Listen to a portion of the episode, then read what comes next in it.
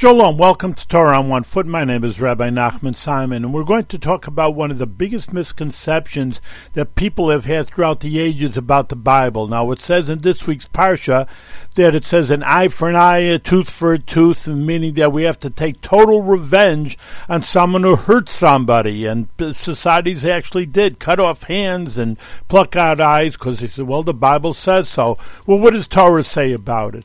And Torah says that it, you need a common commentary. You cannot read the Chumash plainly and get a full meaning out of it, or you're going to get a, like we were saying, a very distorted message from the Torah, an eye for an eye, if you just read it with plain text. You need commentaries, and even the basic Rashi would have told us just one extra word, the worth of an eye for an eye, a worth of a tooth for a tooth, which is normal civil law. You, obviously, you hurt somebody, we would say, sure, you have to compensate them and for further loss. So we have to understand that we have to have the commentaries to fully understand the Torah.